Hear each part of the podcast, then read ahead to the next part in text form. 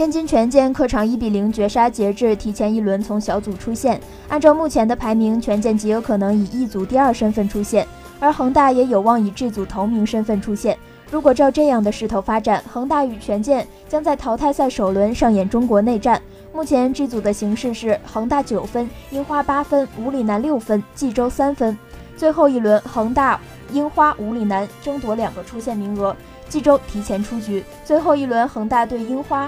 冀州对武里南，恒大只要打平樱花就可出线，而且是头名。按照恒大的强势，再加上主场作战，很有可能是这组头名出现。